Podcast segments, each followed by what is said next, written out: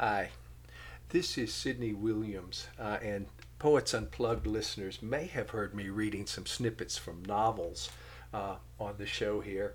And I focus more on novels and short stories these days, but some of my earliest published work was actually poetry. Uh, it appeared in little magazines and literary magazines in the late 80s, and that really served to bolster my confidence in putting words on paper. It was really a thrill when a poem of mine, uh, Silence, was picked up from one of those magazines by jazz radio host Oscar Treadwell. Uh, he had a show on WGUC, I believe, in Cincinnati, and uh, so yeah, I was I was read live on the air in Cincinnati back in the day.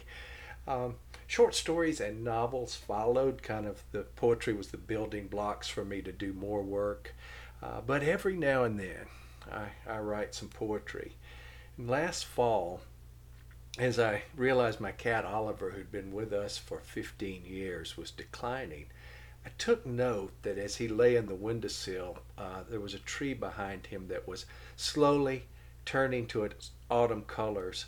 And uh, this brief poem came out of that moment from early November. Uh, sadly, Oliver died later that month. So this uh, captures a, a snapshot. Wane. Leaves take on new beauty, harbinger of demise.